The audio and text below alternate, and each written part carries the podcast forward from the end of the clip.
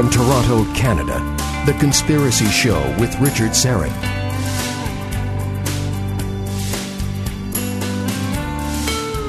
And welcome to the Audio Imaginarium. Come on in, weary traveler, hang your cloak on a peg, grab a stool, and come gather round the fire. There are stories to be told, and you are among friends. And I'm broadcasting from my little studio beneath the stairs here in Old Thornhill, just north of Toronto.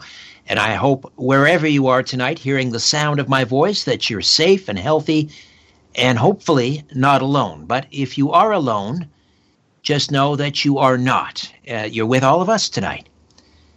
Hey, have you found this that that you appreciate each increasingly rare it seems human interaction all the more these days? A, a conversation from one front porch to a neighboring front porch.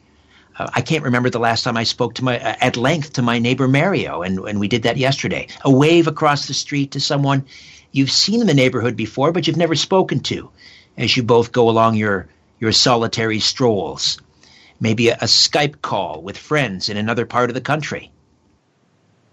Uh, it's, uh, it's, it's amazing. I, I, I can't think, help but think that this, after this plague has lifted, we're all going to be forever changed for the better. Uh, or at least I hope that's the case. To hope perchance to dream. And we'll talk about dreams in the first hour. Craig Webb is the executive director of the Dreams Foundation and the author of Dreams Behind the Music. And we'll get into how dreams influence the creative process, the songwriting process of such artists as Lennon and McCartney and others. We'll probably touch on whether uh, the corona, uh, coronavirus has entered into our dreams and nightmares uh, it's impossible to stray too far from coronavirus. But most of the heavy lifting in terms of that topic uh, will be covered by my guest in hour two, Ali Siadatan. No stranger to this program. He is a documentary filmmaker from Think Again Productions. And uh, he's also a martial artist and a, a serious student of scripture. And he'll be here again in hour two with some profound insights into how the coronavirus pandemic may be interwoven with biblical prophecy. Uh, but Ali assures me it's not all doom and gloom. Even when the, the storm clouds have gathered and all seems dark and uh, depressing, there's always some light and hope to be found. And that will certainly be part of his message when Ali joins me in uh, hour two. And I'll be sure to carve out some time each hour uh, for phone calls because I'd love to hear from you in hours one and two. Craig Webb is a dream analyst, author, and researcher. He's also a widely traveled speaker and musical artist who's done pioneering lucid dream research at Stanford and designed peak performance devices distributed worldwide. His book, The Dreams Behind the Music, reveals little known dreams that inspired tremendous success for over 100 famous artists and highlights principles and techniques anyone can use to harvest their own dreams for significant breakthroughs. Hey, Craig, welcome back to the Conspiracy Show. How are you? Great to join you again, Richard. Thanks for the invite. Uh, doing pretty peaceful. I think we're all in our, our home studios today, right? Yes, we are. Yes, Keeping we are. Safe. I say, uh, you know, the social distancing uh, as a metaphor, as a dream person, I'm not so crazy about it. So I say physical distancing, very good and respects the masses and, and our neighbors, but socially connected. Yes, yes. And as I was mentioning, I think, at least for me personally, I'm more mindful with each human interaction. I mean, I, I have four other people in the house here, but others on the street, I almost I crave that, you know. And a simple gesture, a wave, hello, now takes on much more meaning. Yeah, yeah, definitely. And I think that's one of the big. If we start to unwrap this terrible challenge faced, facing everybody in the world, really, uh, there are definitely some gifts, or at least we can turn the, the lemonade the lemon into lemonade and find some gifts. And I think empathy, connection is one of the big messages here. Not so busy that we don't have time for even family, friends, but actually that should be a priority before you know we eventually arrive at death's door and say, hmm, "I'm not sure if I chose the right things." Right, right. Yes, it's certainly um, getting many of us to pre uh, to reprioritize. How is the the pandemic? How is coronavirus affecting people's dreams when people talk to you about about this? What are they saying? Well, first off, anything this huge emotionally, which is for most people here, affecting us all in different ways, but usually very strong emotions, that's guaranteed to show up in uh, our dreams because dreams are often a language for emotions. Uh, I guess the most general thing is that it shows up in tons more dream recall for many people. Maybe some of the listeners will, will call in and give us their personal stories. But since people, generally speaking, I think, have more time, and uh, maybe the time that they have is a bit more relaxed, like more spacious. You don't have to wake up. You can sleep in, at least uh, maybe go to bed a bit earlier. The daytime, you can have more room for exercise. Eating peacefully is not rushed to the office, this kind of thing. Uh, it allows much more, uh, I guess, time for recall. The, the dream channel, the info from the other side becomes clearer. So that's that's about the biggest overall trend that pretty much everybody's had and then the content starts being usually uh, sort of the pain and the fear at the start. Uh, examples of I'm at the local, I guess, what is it, the supermarket, or I think it was also the mall, and everybody's touching everybody, and it's very dangerous because we could get infected. So I guess waking concerns transferred to our subconscious. But the, the language of the feeling is a valid feeling. I am feeling really concerned and where is my edge of what I want to do? You know, maybe a life and death choice to go out to, to shopping. So it's obvious that things. And then uh, some people starting to see the more positive side. I've actually been uh, lucky enough to tune in uh, a little bit, maybe with sort of clairvoyance or what I sometimes call tapping the collective conscious with uh, larger aspects of what I believe A, some of the lessons are, and B, maybe even physical duration of this whole event for us which could be valuable for people's hope and for their timeline and maybe for their peace of mind to kind of have a sense of it. So for me, that's been one of the things too. Well, something you just said there reminded me of, um, you know, I uh, some people collect, uh, I don't automobiles. Some people collect baseball cards. I collect quotes. I love quotes. Oh, and uh, when I went on, uh, I searched, you know, quotes about dreaming, and I don't think there's another topic that has so many quotes. I mean, everyone from the great bard to Stephen uh, or or um, uh, Aerosmith, you know, um, sure. you Dream name on, it. Right? Yes, exactly. Every but John Lennon had one, that, and you you said something that just twigged that quote, which is, "When we dream alone, it's just a dream, but when we dream together, it's reality." Because you talked about tapping into the collective unconscious, and and that we're all sort of now humanity all sort of dreaming on the same wavelength uh, and that's that's got to be a powerful thing. Yeah, I think there is that connection. That's been, I mean, I haven't been able to track that exactly, other than the, some of the common dreams that people have a little bit. But let's say more almost connections across the inner net basically tuning into mm-hmm. others. They're always there, anyways, especially between close partners, twins, family members, because just like we like to reach out through Skype or uh, I guess Zoom now, or we reach out through the phone or, or however, sometimes we meet live, obviously. Uh, the same way we can reach out in dreams, and that's uh, been happening always. I've seen that plenty. But perhaps people are noticing that a little bit more. Hey, the internet, the invisible version in dreams of the internet, is actually a place where we can reach out to maybe somebody who needs help that we didn't know about and that kind of thing. So there's some of that being tapped.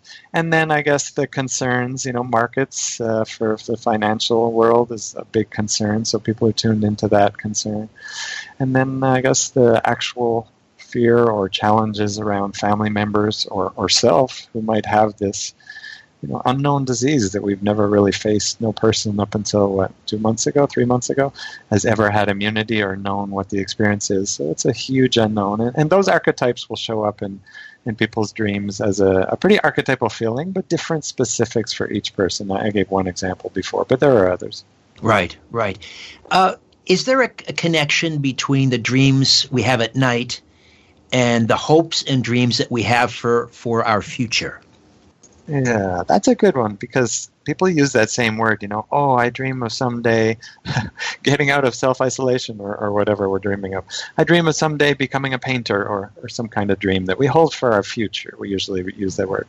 And then, of course, we use it to, to mean these experiences we wake up from at night, the, the dreams that kind of have the rapid eye movements and the, uh, usually a nap or a meditation or an overnight sleep dream.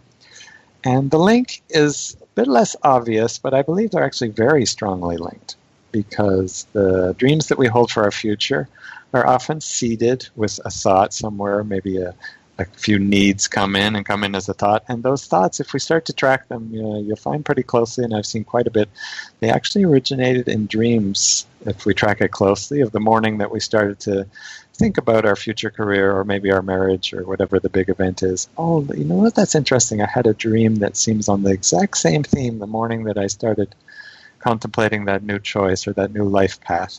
In fact, uh, natives, a lot of the, I guess, indigenous cultures worldwide, they'll actually choose quite consciously, like on purpose, to go on a vision quest and get the dream, the vision, the, the guidance from inside about what their best calling is, what their life path is. And, and that's actually how I chose my life path as a person sharing dreams, uh, had a powerful vision, and later on more music. And so it can be a very powerful way to connect the dreams from the night and in the day if we realize uh, there's there's a pretty strong connection. And, and the link that I think makes it valuable for people, not just what do our dreams mean? That's a great question.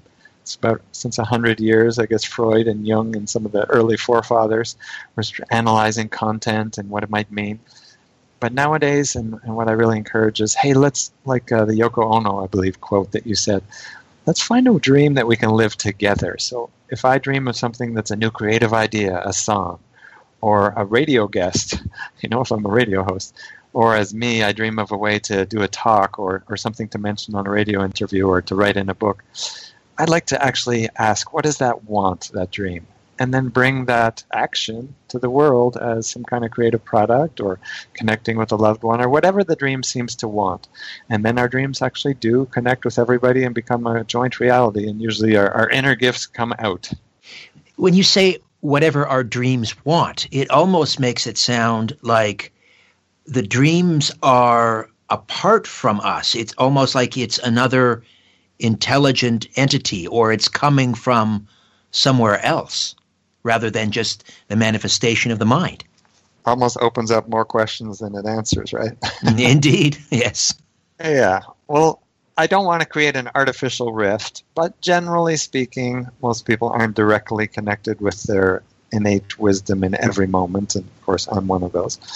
Uh, and often, uh, the, you know, the dream channel or the info that comes as we waken, that we usually call dream recall, has lots of levels, and I don't want to say it's just always complete guidance from our deepest wisdom or our, our creative visions and things. But generally speaking, the, the noise of the senses is turned off. You know, when we're sleeping, the eyes are closed. We don't have the, the, the body's not moving so much. So that the tuning in or the inside info that's coming from our inner source, maybe the subconscious or even the collective unconscious, or if you want to think of it, our divine wisdom, some deeper level, it's actually coming through much clearer. So it's kind of when I say, what do they want? You might rephrase the question of, hey, what was the deeper part of me that might see a larger picture of my life want? And by the way, it sent a dream this morning that had some specific uh, tips in it, and I might contemplate that. So maybe that's a larger version of the same question that, that links up, hey, the deeper self is me, but it has a larger vision or a, maybe a sense of what's going to come and what's been past and what I've forgotten. So it probably is drawing upon a larger wisdom than I have it, my immediate conscious self who's busy and going to the next appointment. right. But why why does it come to us sort of wrapped in mystery, cloaked in symbology? You know, when sometimes when we read the Bible, we might think, why does Jesus talk in these strange parables? Why or right. you know, why doesn't he just come out and say it? Why don't our dreams just come out and tell us what they want? Like point blank, right? right, right. Uh, it's a good question. I don't want to pretend to have the answer. I can give you my answer. I think every listener on these kind of pretty deep, almost philosophical questions, people should always make their own best choice. So, as a maybe quote unquote expert, but somebody who's walked the terrain quite a bit, I usually empower people first. Hey, everybody's best answer is is probably part of the whole mosaic of the answer. But my answer to that would be, uh, on one level, uh, the, there's sort of like a during the exam, it's sort of an analogy here, but during the exam, it doesn't make sense for uh, the teacher to give you all the answers. That was what the semester was for, and your research at home, and your projects, and your, your presentations and things during the semester. But during the exam, you don't want to you know get point blank what the answers are. Otherwise, there's no point to to what you learn in this sort of a fake, and you you might go to the next level without the proper training. So inside info about how to exactly solve every problem in every relationship and choose the perfect path at every moment doesn't leave any leeway for our creative freedom, for us learning and growing. And I, I believe on Earth here, it's a bit of a school. So our deeper wisdom, our psyche, whatever you want to call it, uh, actually wants us to grow and learn and become somewhat independent. And then at other moments, you know, we're going down the wrong path and maybe we're going to repeat a recurring loop of something unhealthy, kind of like that movie Groundhog Day. Have you seen that one? yes, yes. Oh, many times. Yes. And it's got the good wisdom of it's okay to go after some of the. I think in the movie they actually go through the chakras in order, you know, the food and then sort of sex, then money, power, and then. So there's kind of a certain order to our desires. But later on, and as we move through the different things we want in life, our deeper wisdom keeps nudging us towards, hey, you know, these things you think you want out there in life the relationship, the house, the car, the job, the role, whatever we want. Uh, there's actually a deeper, rich feeling that you actually want behind the things. And the, the inner wisdom coaches us towards different strategies and different goals to to get really clear with uh, sort of the truest, truest, richest feeling of, I think, connection with our divine, probably service to others. So we get nudged along our life path. And then also full connection with our innate wisdom that once we realize, hey, wow, this whole thing is like the dream of life is uh, actually something I can be quite free of. I still have to play the, be in the play as one of the actors, but I don't have to get buffeted around by every little scene and stressed and wiped out you can have a little more, uh, I guess, witness approach. And uh, inner guidance or dreams, I guess, is a specific form of that. They're always coaching us towards that, but they, they nudge us, they give hints. They want us to kind of create, learn, and, and make a co creation of our life. That's my sense. Do you have a, that's a great answer. Uh, what you said. what I said. Hey, no, I like your answer. Sort of confidence. I love your answer. Uh, I guess that's why they call it a vision quest, right? We have yeah. to. We need an epic, an epic mission in our lives, and and and that's the quest. Um, we just have a few minutes here before the break, but I just wanted to touch on this quickly before we move on to other things. And uh, you have a, a, degree in physics. Right. Uh, which is you know is a very um, analytical and a type of mind that's required for that. But how did then how did you start working with dreams, which seems kind of an a, uh, not strange, a, a, wonderfully strange inter, intersection of careers? Yeah, thanks for that. That sort of honors parts of my uh, larger psyche, the larger me, that don't always hook up well or connect. But over time, we've learned to get along. Let's just say. Uh, so I did do the degree in physics. During the degree, I actually had a powerful near drowning. I don't know wow. if you remember. I think I mentioned to you, but I got stuck under a raft, whitewater rafting. Oh yes, yes. Yeah. So long story short, I kind of had a powerful vision of wow, I'm dying, and came to a rich peace, and and out of nowhere, because I wasn't really tracking them or interested before that, but I started remembering up to ten dreams a day, having lucid dreams. Maybe we can talk after the break and then over a little time integrating all these strange new inside info with uh, the world I had before that, physics and nuts and bolts and you know Newtonian laws. Long story short, I ended up integrating what I now call subjective science, first person dreaming and inside info with the outer science that I think they can eventually work hand in hand. Eventually. Wow. I can't wait for that to, to, to all come together. Will I live long enough to see it? Uh, well, hopefully uh, I'll get somewhere along the beginner realm. I'm not sure I'm anywhere near intermediate yet, but at least I have a map of where I'm headed. Well, that's important. Absolutely. Uh, Craig Webb is my guest, the executive director of the Dreams Foundation and uh, the author of The Dreams Behind the Music. And when we come back, we'll, we'll talk about some well known artists uh, who had dream visits from deceased loved ones. Uh, you often hear uh, people like Paul Simon and Paul McCartney and others talking about how they are merely the retransmitter. They are not the author of these songs, many of them uh, anthemic, the, the soundtracks to our lives. They are, they are simply uh, retransmitting what they have received from the dream world. Inventors talk a lot like that too. Back with more of our conversation when the Conspiracy Show continues. My name is Richard Syrett. Don't go away.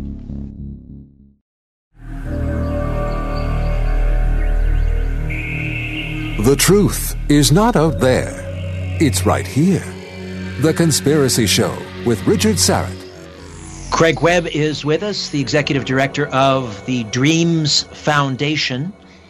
And uh, we are also talking about uh, uh, the, the way that dreams intersect with creativity. He's uh, the author of The Dreams Behind the Music. Uh, before we get to that, you, you mentioned during your near drowning experience, uh, or after rather your near drowning experience, you began uh, to uh, have tremendous dream recall, something like 10 dreams a night. Uh, so that you attribute d- directly to the, the near drowning experience, or was there something else that you were doing uh, to enhance that recall? Oh yeah, no, I, I don't do any drugs, so it might sound like it to the listeners, but uh, I, I seem to get pretty strongly connected without that avenue. I, it's all in retrospect, so it's sort of my interpretation of what happened. I just at first tell the data that I did start to remember up to ten dreams a day, and you know, not just until the shower or breakfast. You know how dreams kind of disappear pretty quickly. Yes. Uh, they would last into the afternoon, into following days from the day before. I remembered a few, and so, what I later interpreted and understood was that the floodgates has opened to some part of my psyche that I hadn't really been paying any attention to. You know, as you said, the physics was very logical, analytical, sort of very left brain, nuts and bolts, how the world works.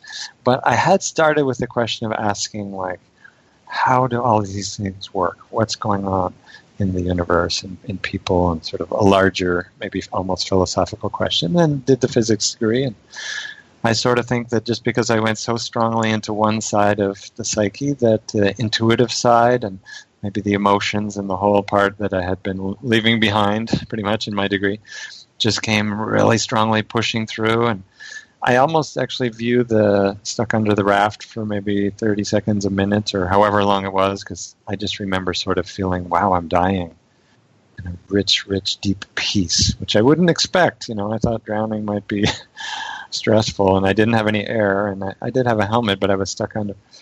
So I just kind of attributed something happened where it sort of whiplashed, and the other part of me spoke up really clear and I rebalanced. So I started having intuition open, which intuition and dreams are kind of the same thing. Started having 10 dreams a day, lucid dreams, dreams of the future that were very clear. Have you ever dreamt something that you feel uh, came true later, Richard? Well, that's a tricky thing because not having written them down, uh, sometimes I'm, I wonder whether I dreamt something before it happened, but then, you know, again, it's difficult to say. Uh, Right, right. Yeah. I mean, I'm not sure whether I, I dreamt uh, something before it happened, but sometimes I think I may have, but again, no documentation. I need to uh-huh. write my dreams down. Yeah, and if we took a poll of the listeners, uh, they might be quite surprised because we don't often talk about these things too much. Sometimes uh, it's a bit taboo, or otherwise we just don't focus on it so much. Like me and my physics degree, I wasn't against it, but it just didn't really spark my interest. There was lots of other things going on in the out there world. Uh, but if we took a poll, actually two out of three people would pretty clearly say, yeah, at some point I've I've dreamt something that was pretty specific and came true within a fairly short amount of time that I could track it. Sometimes thematically, like the feeling and some of the characters were the same, but not the exact scenario. And then sometimes, you know, specific, exactly what I dreamt came true is almost impossible uh, within like a day or the same day or maybe a week later or something very short. So it gets interesting uh, when we can track it. About 1 in 12, this is research over, over a pretty large sample, 1 in 12 people have dreamt something very specific and then told or written about it or somehow recorded it beforehand with somebody else that then later came true. So that's pretty high percent of almost verifiable dreams. So it's happening out there, but uh, not so many people are talking about it, and some don't believe it. But if they started to track it, I think it's kind of like, uh, you know, we all have empathy, but some of us don't use it as much as others.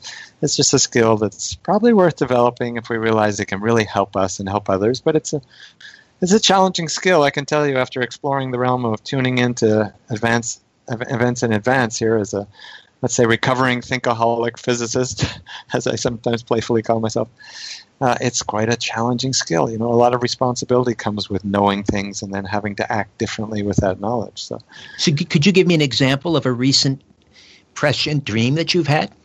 Uh, yeah, sure. Well, uh, I I'll just say a big one that might be on a lot of listeners' mind, and they can see if it plays out. But I dreamt pretty clearly, and for me, I, I dreamt it twice actually in different format of the duration of this whole pandemic, at least probably for Canada, because that's where I'm located, is going to be about eight months or nine months. I guess uh, maybe about eight months or so from here. But when I first dreamt it, about nine months, uh, and go towards about Christmas. I don't think it's a perfect fit because obviously there'll be waves. Yes. Uh, sort of going out more, and then unfortunately it starts again. So I did dream that it was going to be waves, and I think some of it'll end, like some of the border blockages and this and that should end before other things, like maybe international travel for pleasure and stuff. But a lot more than the two three weeks we were initially told, and even maybe the month or two. So people can see if that plays out, and I even have questions like tonight on the show. Is that some kind of inside info that I share? Maybe it doesn't make a huge difference in people's lives, but it could really affect some people's choices, and it certainly affects choices I make. Are there more specific things I've, I've dreamt many times for other people's health? Uh, and very things that I probably wouldn't known about specifically, and that I check later, and that's hugely important to them almost that day or that week or something where they're going to have an accident. Uh, many dreamers sort of dream to protect. Mothers often have dreams of protection for their kids, which is natural. Uh, you know, people sort of dream what they what they can do something about. I'll give you an example here that's not from me, so I'm not just telling, but I, I did want to make it a little personal. That usually a few times a week I'll have a pretty clear prescient dream. But uh, our friend Bono, you know, the U2 singer. Yes from uh, the rock group there. For, for the younger generation, you might not have heard uh, Sunday, Bloody Sunday, and In the Name of Love, and some of the newer ones, the Innocence album. Uh, he had a very powerful experience. He wasn't sure if it was quite a wake dream or he was just imagining listening, but during the night, he uh, was, I guess, before a performance at Wembley Arena, he was listening to a soundtrack from Blue Velvet, which uh, is a David Lynch movie, and the soundtrack yes. had uh, I think Roy Orbison's "In Dreams" song "In Dreams" on it. Maybe our producer can cue it up there. It's a great one. Uh, but uh, he sort of heard that, didn't really, wasn't listening. He was half asleep, a little stressed out. But then he woke up with this sort of melody and song and a few lyrics. Mystery girl, she's a mystery to me. And I was kind of like, oh, that that must be Roy Orbison. I'm sure it's Orbison. I guess that's on the album. And he looked there and he, he saw In Dreams, which actually was a dream inspired song. In Dreams was dreamt by Orbison. He dreamt of Elvis with the new ah, hit. Wow. So maybe it's had its alchemical effect on, on Bono's dreams, but there was no song Mystery Girl or anything like it. And he said, oh, okay, well, maybe I've just written it, or whatever the Irish accent there is. and he started working on it, pretty inspired that day. And uh, he went to soundcheck and played it for the band members, The Edge, and I guess the others, and said, "Does this sound like Orbison, Orbisonic?" You know. And they said, "Yeah, actually, it's kind of catchy, sort of an Orbison tune. Uh, where, would you get it?" He said, "Oh, I dreamt it this morning." And so they were kind of like, "Oh, okay, cool." And they, they did the whole performance. You think he'd be tired, right, after like encore and the whole. One would think, actually, yes in the dressing room, he started working again on that exact song. And I guess he was really into the creative process and didn't want to lose it, which is a good little suggestion for creators or anybody getting a, a dream insight. It's good to catch it while it's fresh. So he was there, and there's a, suddenly a knock on the door, and the security guard says, uh, It's a bit unusual here, uh, but uh, Mr. Orbison is here to see oh, you. Oh, get out of town. Uh, so that's what the guys in the band said. Oh, you were pulling our crank. You know, it's not possible. You knew all along. And blah blah blah. And Bono said, "I swear to you, you know, I had no clue. I never met him. Didn't know he was in London. Certainly not at our concert." And then, uh, so he came in. You know, after after the guys eventually said, "Ah, oh, come on, come on," he came in, and his first thing he said was, "I liked your concert. I don't know why, but I definitely liked it. My children liked it and told me to come check it out." And the second thing out of Orbison's mouth, standing there beside his wife, was, do you have a song for me? Because I feel you might, and I'd like to work with you. And that, everybody flipped, and we're falling over, and everything. And Bono says, "Well, uh, I guess I, I do." Oh, and then he Lord. ended up being uh, the producer and recording of the that song on Orbison's last album. And you know the movie that came out last Christmas, Aquaman. Yes. The yes. the big song where boy meets girl, where he met, uh, I guess it's that uh, British actress there. I forget her name. Right, right but uh, Aquaman meets his let's say girlfriend. That was the song Mystery Girl. So it's I think it's song. had lots of other, but it made it into a huge, huge movie at a pretty important time. And that's yes. kind of the alchemical power of these dreams. We don't exactly know always consciously where and what they want, but asking that question and just sort of showing up and listening to the the nudges that we get as we work on it, that could bring some pretty major gifts, at least personally, but sometimes publicly, like like Bono. That's that's in, an incredibly powerful and just very very cool uh, that story.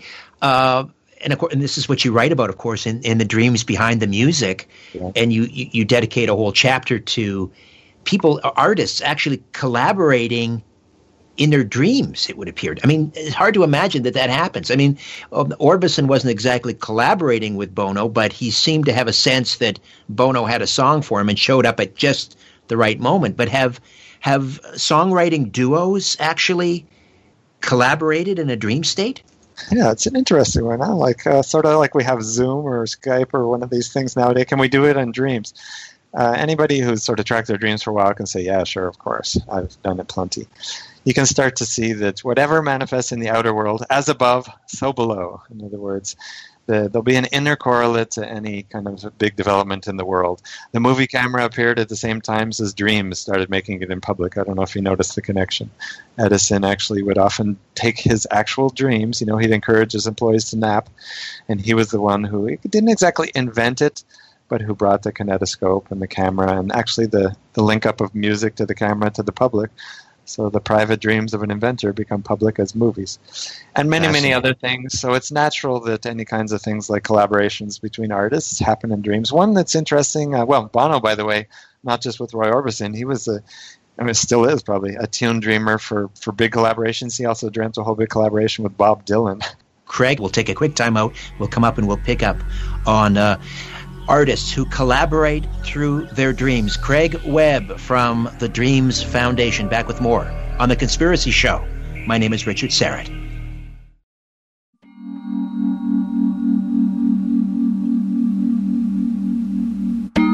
Keeping an eye on the New World Order. This is The Conspiracy Show with Richard Syrett. And welcome back. Craig Webb from the Dreams Foundation stays with us. Coming up in hour two, Ali Siadatan, documentary filmmaker, will be here to discuss coronavirus and biblical uh, prophecy. And uh, uh, off the air, Craig had a, a, a, brilliant idea, came to him in a dream. Um, he would love to hear from listeners if you've had a, a prescient dream, a precognitive uh, dream uh, or or a precognitive nightmare, I suppose. Uh, we could uh, certainly entertain your call. And uh, the numbers to call 416 360 0740. That's in the greater Toronto area, 416 360 0740. And toll free from just about anywhere, 1 866 740 4740. 1 866 740 740. Uh, before the break, you were talking about collaborations in the dream state, and you mentioned uh, Bono again, uh, Bono rather, and uh, Bob Dylan. Uh, what happened there? So pretty much like the Orbison connection we spoke about, uh, he dreamt a, song. Same thing for Bono, and he felt, oh, this must be a Bob Dylan song. And so he uh, actually reached out that day that he dreamt to, to Bob Dylan, called him up, or I guess got his agent or somebody to connect and find the number. Never spoke to him before, but over the phone they said, "Yeah, let's do it," and they did, and they recorded a song together. That uh, well, at the time Dylan didn't share, but later he did in his performances because he was with the Traveling Wilburys then. But Bono and uh, U2 has shared online.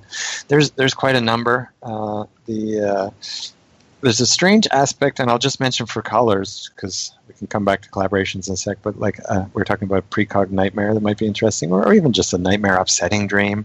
Sometimes we can offer quick insights that really help somebody. So hopefully we'll hear from some folks. But John Lennon had, uh, I think, both there, precog and sort of a nightmare. Actually, three.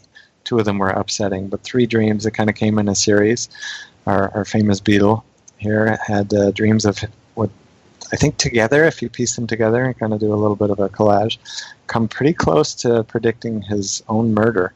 He dreamt mm. of being in a in a restaurant with a chubby stranger coming in, so chubby and wearing spectacles, very specific glasses, just like the the murderer did, the the assassin, I guess, and holding a revolver, the exact same kind of gun that the.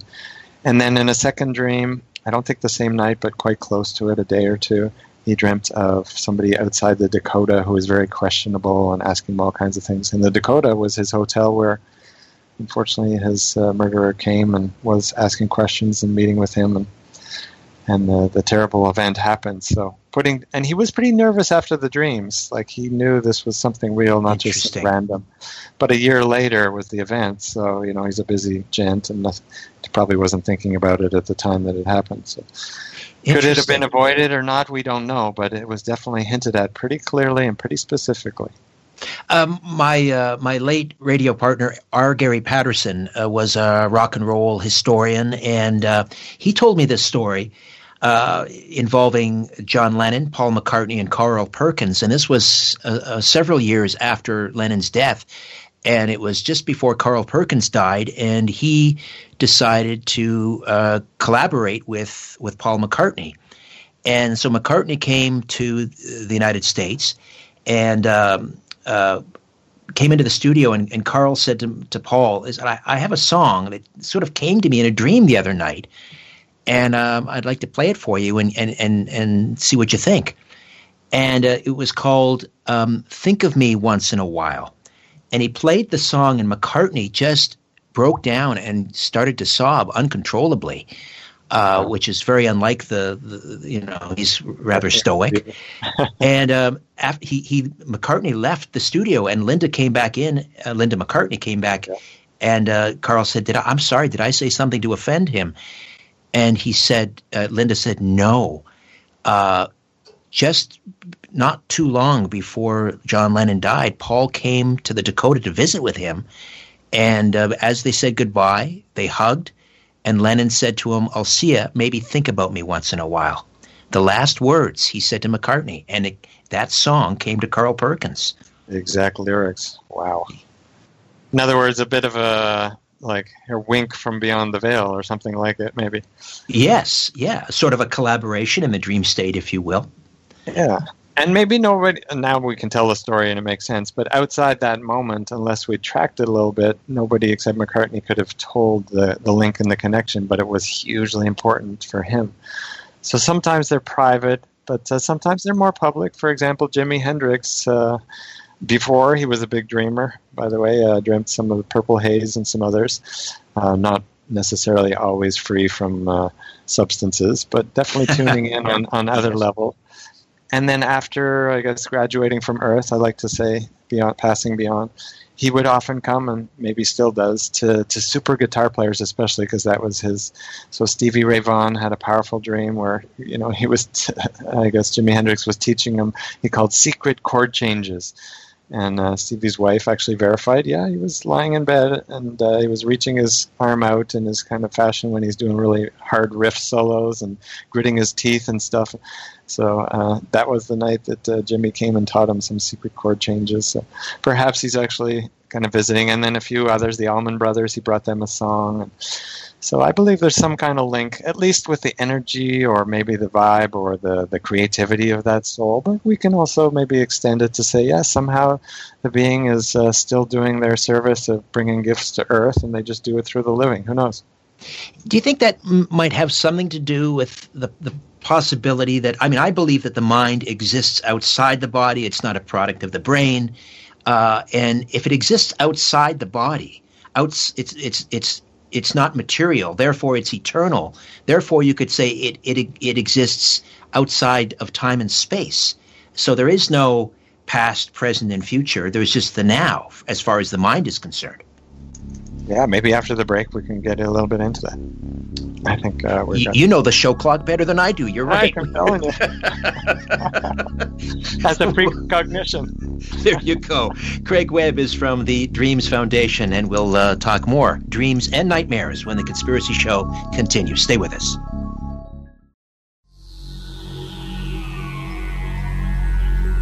Exploring theories, uncovering facts, and offering a different view of the universe. This is The Conspiracy Show with Richard Syrett.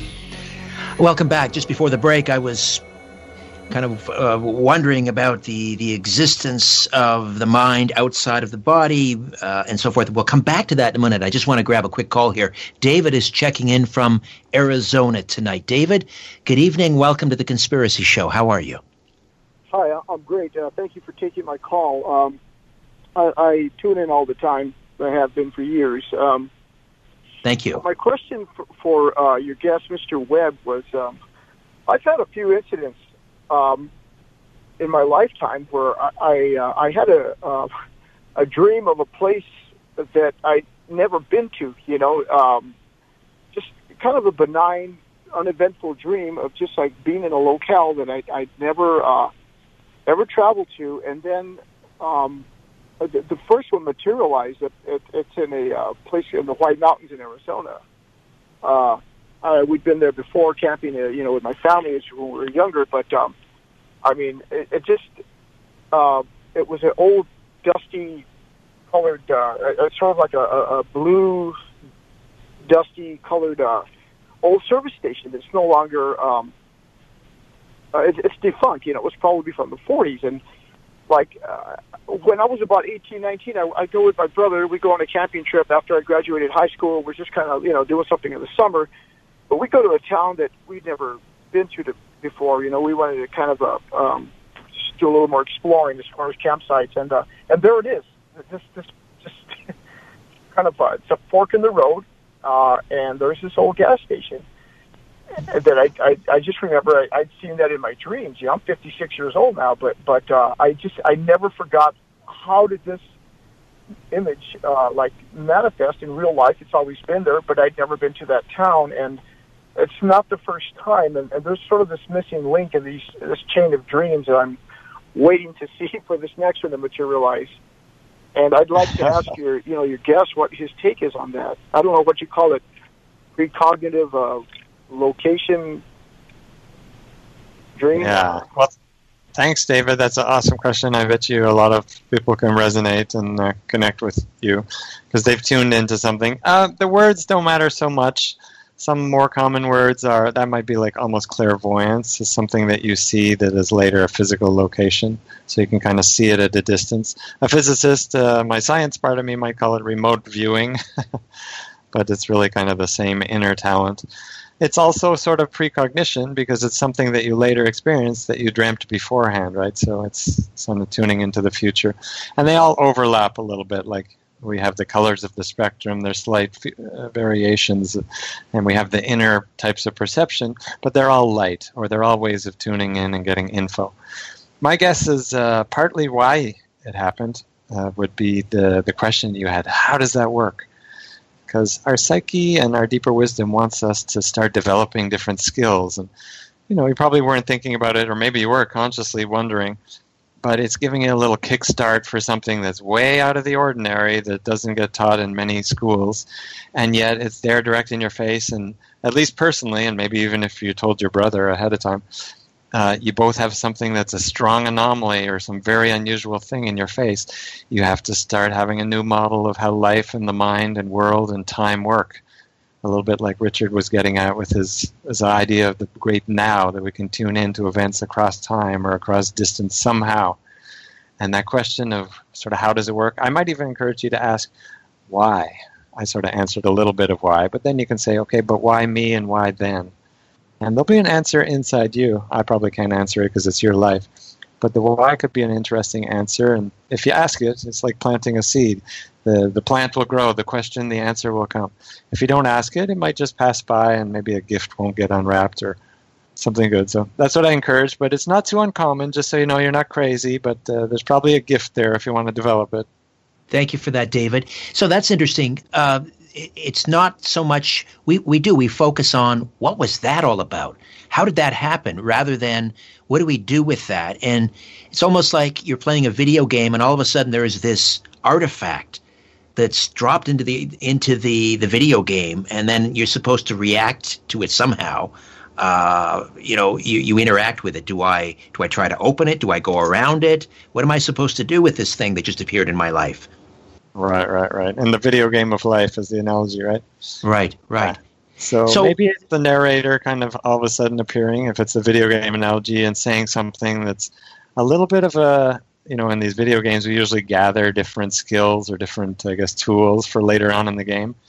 Maybe it's the narrator saying, hey, there's a really valuable tool that we'll need you to have in two years when maybe your mom's going to be suicidal or when you're going to have a health problem and you could have avoided it beforehand if you caught the nightmares early or some kind of early hint at something that could be developed and later on would become important. But they, the narrator, because it's kind of a mystery game and we sort of get one step at a time, like the scavenger hunt, the narrator's not going to tell you all the exact reasons exactly why right there. It just kind of nudges you into learning it.